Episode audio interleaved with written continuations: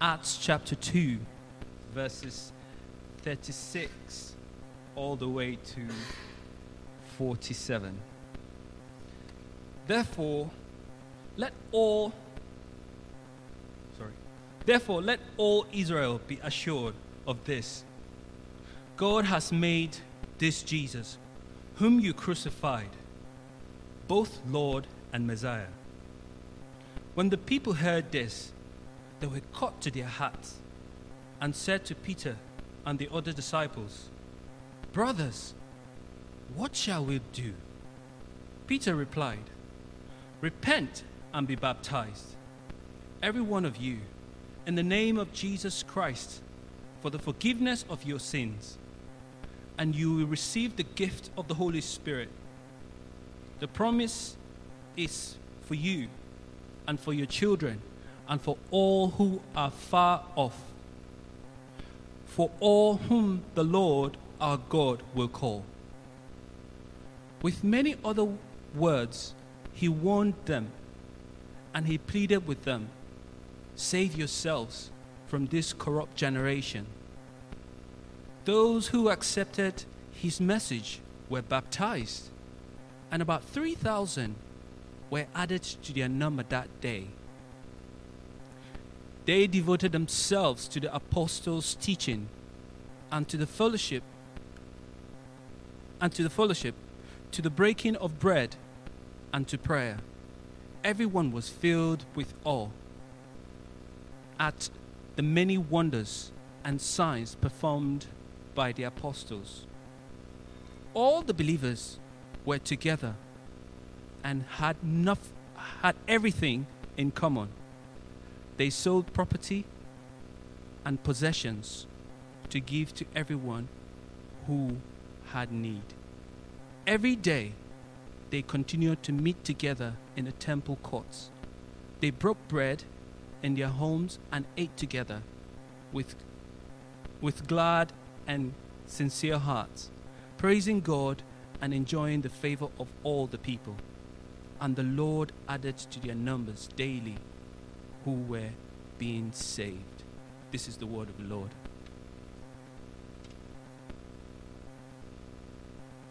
Well, let's pray as we come to this passage of God's Word. Would you, would you join me in prayer? Father, thank you for these inspiring words that stir our hearts and challenge us. We, we don't quite know what to do with them when we see this beautiful picture of your church. We pray that you'd use this short time together in your Word now to challenge each one of us and to speak to us as a city congregation, as a part of wider St. Ebbe's. Please, would you show us what you're calling us to as a group of Christians seeking to follow Christ together, a family filled with your Holy Spirit? Please, would your Spirit be guiding our time now? We ask this in Jesus' name. Amen. Well, can you imagine the scene? There you are you had seen Jesus resurrected from the grave. He appeared to you bodily over a series of number of days. And then he said, I'm about to go to my Father. Uh, and when, when I go, a comforter is going to come and be with you, the Holy Spirit. And Jesus uh, goes up into heaven, and you see him go. And then you're waiting in Jerusalem uh, for this gift of the Holy Spirit that he promised. And then on the day of Pentecost, when Jerusalem is packed full because people have uh, taken a pilgrimage to the city, this promised gift comes.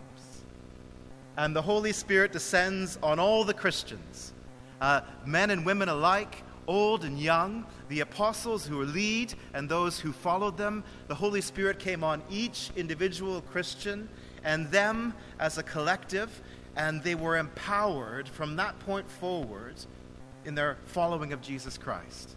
And the church was born on that first day the Holy Spirit was given. And since then, it's spread all around the globe uh, t- to nearly all nations of the earth. The Bible is being translated into many different languages so that everyone can hear the message in their own tongue.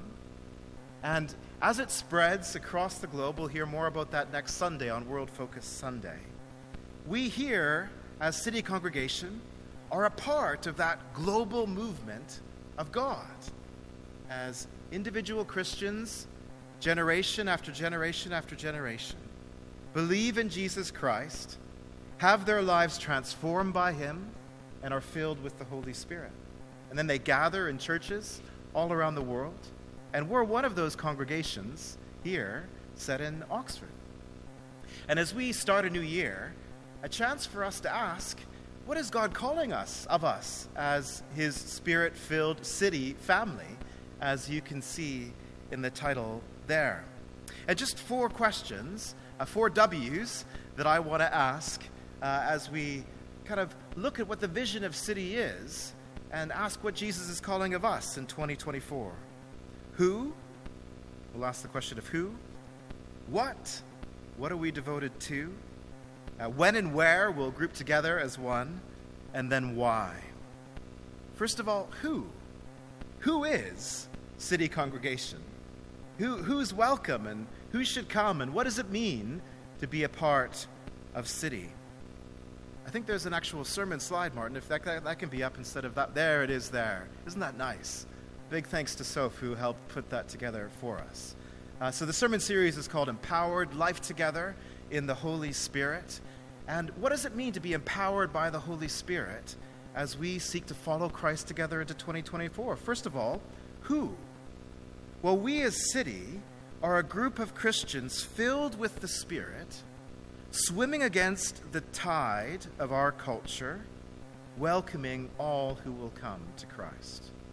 We're, who are we? We're a group of Christians filled with the Spirit, swimming against the stream of our culture, welcoming all to Christ.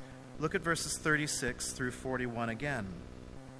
Peter has just finished his sermon, uh, and he's drawing it to a close, and they're about to respond. They've seen the Holy Spirit fall on the Christians, and here's as how he finishes. Therefore, let all Israel be assured of this God has made this Jesus, whom you crucified, both Lord and Messiah. And the people are cut to the heart and they ask, What should we do? And Peter says, Repent and be baptized, every one of you, in the name of Jesus Christ for the forgiveness of your sins, and you'll receive the gift of the Holy Spirit. Now, here, packed in these words, is a description of what it means simply to be a Christian.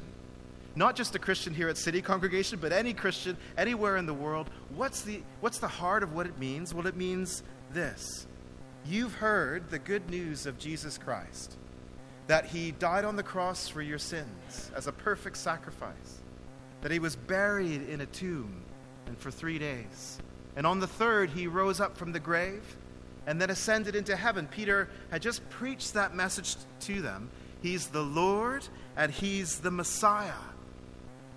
And Christians are people who hear that message and they respond by saying, God, I'm sorry. I've lived as my own Lord. I turn from that, I repent of that, and I believe that I need Jesus to save me, and I give my life to him as my king. That's what it means to be a Christian. That's what repentance is. And then we get baptized as kind of an outward sign to the world of the inward cleansing that Christ brings us by his sacrifice on the cross. The forgiveness of sins that we enter into as Christians. And then something marvelous happens when you trust in Jesus Christ. Did you notice that he speaks of a promise that's for anyone who would receive Jesus?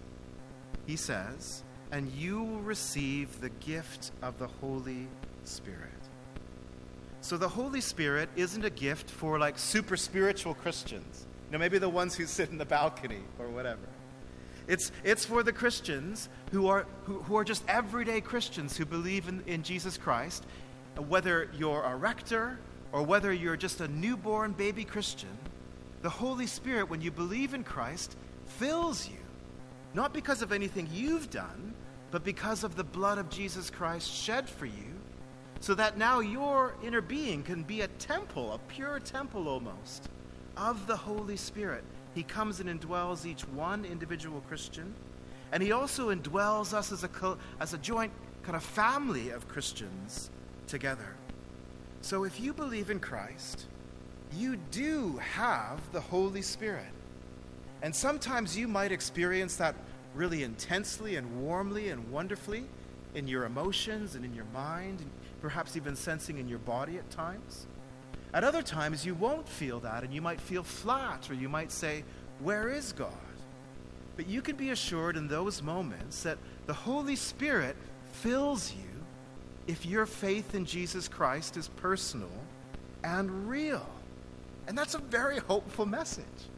God isn't, He is high and He lives in a high and holy place, but He's come very near to us in His gift of the Holy Spirit. So near that He's nearer than our own flesh, really. He's in our inner being.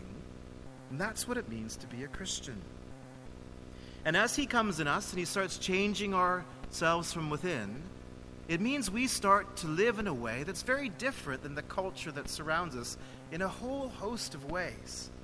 And the Bible would point out many, many ways in which Christians are called to live lives that are different than the culture around.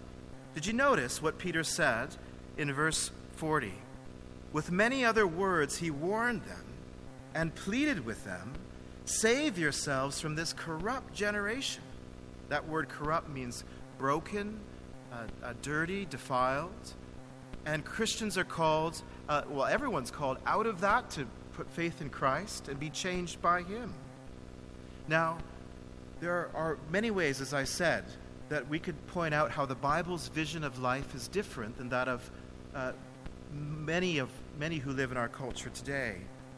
But at least two of the things that this passage points out, where we're called to live a different kind of life, is when it comes to issues of race and diversity, and when it comes to issues of money. Do you notice how when Peter promised the gift of the Holy Spirit, he said that it's for everyone who believe in Christ. And this was a, such a radical thing. The promise, verse 39, is for you and your children, and for all who are far off, for all whom the Lord our God will call. And the wild thing is, as Peter says that, he doesn't know, he doesn't know how serious those words are going to be, even in his own life. As the book of Acts marches on, we discover that he gets challenged to, uh, in his belief that the Holy Spirit could even be given to non Jewish people. And the book of Acts tells this story of how God's love crosses racial lines. And then, as we look at the passage further, we see such a radically different way of handling money than our culture often handles it today. Where what I earn, what's given to me, is mine, and I use it for furthering the purposes of my own life, my own fulfillment. And notice how, how wild the generosity of these Christians is. How, if there was any among them who had need, uh, people made sacrifices. It's not just those who had great wealth gave. Some of the things that are sold by other Christians in this, prop, in this passage might have been things that they, they, on one level, needed. But uh, people who had things to give, when they saw need, they made personal sacrifices so that that need could, could help their fellow brother and sister Christian, uh, Christian brother and sister, when they were low, when they were in the gutter. Christians sacrificed and sold things and gave and distributed. What a, what a different vision of how we're to live our life together. Um, I'll say a bit more of that later. So, we're Christians filled with the Spirit, swimming against the stream of our culture, and we're welcoming all to Christ.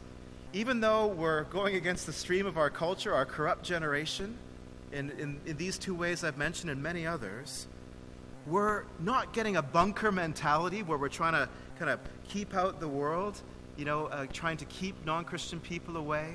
We want relationships with Christians. The doors of the church are open. We read many times that thousands of people are added to their number. Uh, so, so, not a bunker, instead, an open invitation to all that people would come to Christ. That's who we are. Now, what are we devoted to? Who, now, what? Well, we're devoted to the Word of God to prayer, the Lord's table, eating together, yay, and one another. Look at verses 42 and 45. They devoted themselves to the apostles' teaching and to fellowship, to the breaking of bread and to prayer. Everyone was filled with awe at the many wonders and signs performed by the, the apostles. All the believers were together and had everything in common. They sold property and possessions to give to anyone who had need. So here they are, and so what do they get up to? What do they do? Well, they're devoted to these things. Now, I wonder, as a, a question for the beginning of 2024 for you, what are you devoted to? If someone would to have, have observed the past week of your life, uh, somehow could see how you and I lived, what would they guess we are devoted to? That really says what we are. And here we get a picture of what we're as Christians to be. And we could talk about each of these things individually, but really the focus of the passage is on our life together. We devote ourselves to the apostles' teaching, to the Word of God.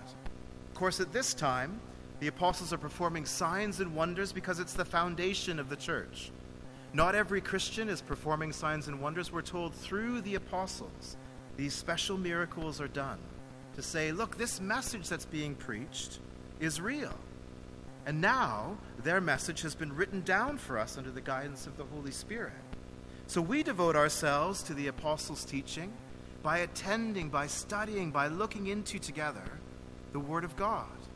And I would encourage as you step into 2024 to ask, how are, how are you doing in your own personal life in the reading of the Word of God? And what does it look like for you to take an approach to that through 2024? It might be uh, a, a very ambitious plan. For many of us, I suspect, just getting into the Bible at all, maybe choosing one little book to work your way through over time for as long as it takes, for as much of the Bible as feels life giving each day, and talking to God about that. But we want our meetings in our church service here, and when we meet in small groups throughout the week, to be centered around the apostles' teaching and prayer and to the breaking of bread. Now, what does that mean? Now, some believe that the breaking of bread mentioned here is referring to the Lord's table, which we usually enjoy as city congregation about once a month. Uh, and we usually get one of the other kind of proper pastors to come and lead us in the Lord's table, because I'm not uh, yet ordained as an Anglican. Um, so we enjoy the Lord's table together. And they, of course, were doing that because Jesus had commanded them to break bread and to drink wine together in remembrance of his sacrifice. But then it surely also meant that they were often eating together, just eating together, right? who here loves eating together? Yes, hands all over the show. A bit, a bit slight over here. Not too many hands over here about eating together. Um, but there's something about eating food together where it draws us into closer fellowship with one another and helps us to actually go deeper with Christ as we learn about each other's lives around a meal and then learn how we can share life with each other. And then we have deeper fellowship with each other when we share what we have with one another. And here again are those uh, words of how generous the early Christians were. If anyone had need, they made sure that their Christian brothers and sisters were lifted up and taken care of. What does that look like for us here at City? Well, it might mean that if you find that you have something that you, you, you don't need, or, or that you need but don't really need, and you see another Christian in greater need, that you dispose of that or give that to them, that they might have what they need to take the next steps in, in, their, in their lives. This isn't uh, kind of a mandatory thing that everyone, you know, you sell all you have and you put it into a common pot and we as the church distribute it. It's very clear in this chapter and in ones to follow in Acts that it's a voluntary decision. Uh, not, not, not you must, but you may and you get to. And so if you see a brother and sister uh, in the city congregation in need, I'd really encourage you to pay attention and be asking, man, how can we as a city church help this person through this part of their life. And that might mean that you simply make the need uh, uh, known to us if you can't help yourself, or you work with a group of Christians to come alongside the person. But here's a way that we as Christians are called to live way different uh, than so much of what the world says about um, uh, material things, where it's about just kind of building it up over time, which doesn't satisfy in the end, does it? So that's what we are. We're devoted to one another in the Word of God, prayer, the Lord's table, eating together, sharing with one another. Now, that's uh, the what. What about the when and the where? Well, look at verse 46. Every day they continued to meet together in the temple courts. They broke bread in their homes and ate together with glad and sincere hearts. So they met in the temple. Every day they met together in the temple courts. So that means that at different times they gathered all together. They went to the temple. They would have seen the daily sacrifice. The priest would have pronounced a blessing over them. And th- those were Christians gathered alongside Jewish people, worshiping God at the temple, gathering all together in kind of a more formal setting of worship like this. And they would have done that with other Jewish people because they believed that Jesus Christ was the Messiah. So they did that all together, gathered. But then they also worshiped Christ scattered. Day to day, we're told that they gathered in each other's homes and they ate together in the home with, with one another. And day to day means, seems to say that it was a, a part of their kind of everyday life to be with other Christians and to seek to encourage each other in their faith in Christ. What a challenge. So, if you're in secondary school and you're in a, a, a, a, you know, you're there with a group of lots of people, lots who don't know Christ, but then you might know of a few other Christians in your school, and uh, they want to get together in a Christian union to eat snacks and to read the Bible or pray together in the school, pray for the school. I don't think that that's like way lower in importance than coming here on a Sunday. You know, gathering together as Christians in all sorts of different ways, including in schools or in workplaces or in seniors' homes or in food banks um, or on sports teams with people who play sports with you who are also Christians. Find different ways to gather with each other uh, in the week to be praying and encouraging each other. So, not just gathered all, all together in the church or the temple, but scattered, and then more day by day, living life alongside. And what we notice is then a gladness breaks out. We're told that joy came upon them, praising God and enjoying the favor of all the people. They ate together with glad and sincere hearts. There's a real joy to be had. So, again, not a big must. You must see Christians every day. No. But you may. You may live along, your life alongside Christ, other Christians more regularly and invite them into your life and share life with them, not just on Sundays, but through the week. And we have three groups currently as city congregation. One meets on a Sunday morning, one meets on a, on a Tuesday evening, one meets on a Thursday evening in different parts of the city. I'd love to see other groups going. Love to see one born in Botley. I'd love to see a group started up in our in our local state. Uh, and if you would like to host a group or be a part of a group that meets midweek to study the Bible and pray, if you want to open up your home just to have it at yours, I'd love to hear from you. Uh, when and where? Well, we are gathered on a Sunday, yes, but we're also scattered day by day, and we meet during the meet week. And then finally, why. We've looked at the who, the what, the when, where, now the why. Closing with verse 47 Praising God and enjoying the favor of all the people. And the Lord added to their number daily those who were being saved. Why all this about church? What's it for in the end? Well, it's for the praise of God. God's so worthy of our worship and praise that He wants to hear it come from our hearts when we gather together like this. And He gets glorified and honored, and that's the purpose of Him giving the gift of His Holy Spirit to us and empowering church. It's, it's for His glory. And then it's also for the good of those in our world who don't yet know Him. You see how the church, right from its very beginning, is a missionary people that's looking outward to those who are added to their number. One a theologian put it this way mission exists because worship doesn't. Mission exists because there's so many for whom worship doesn't exist in their lives. And so that's why we're about what we're about this year in 2024. I'm going to pray, and then we're going to respond in song. I'll invite the band up as we pray. Let's talk to the Lord together. Father, as we respond to what we've heard in your word today, we invite you to search us. We invite you to show us as a city congregation how you'd like us to grow together in our life together as we hear this challenge of yours. Thank you that your Holy Spirit is such a dear and intimate help amid the struggles of life. We pray that your Holy Spirit would lead us as a congregation. We want to put our sails up into the wind of your Spirit, O God.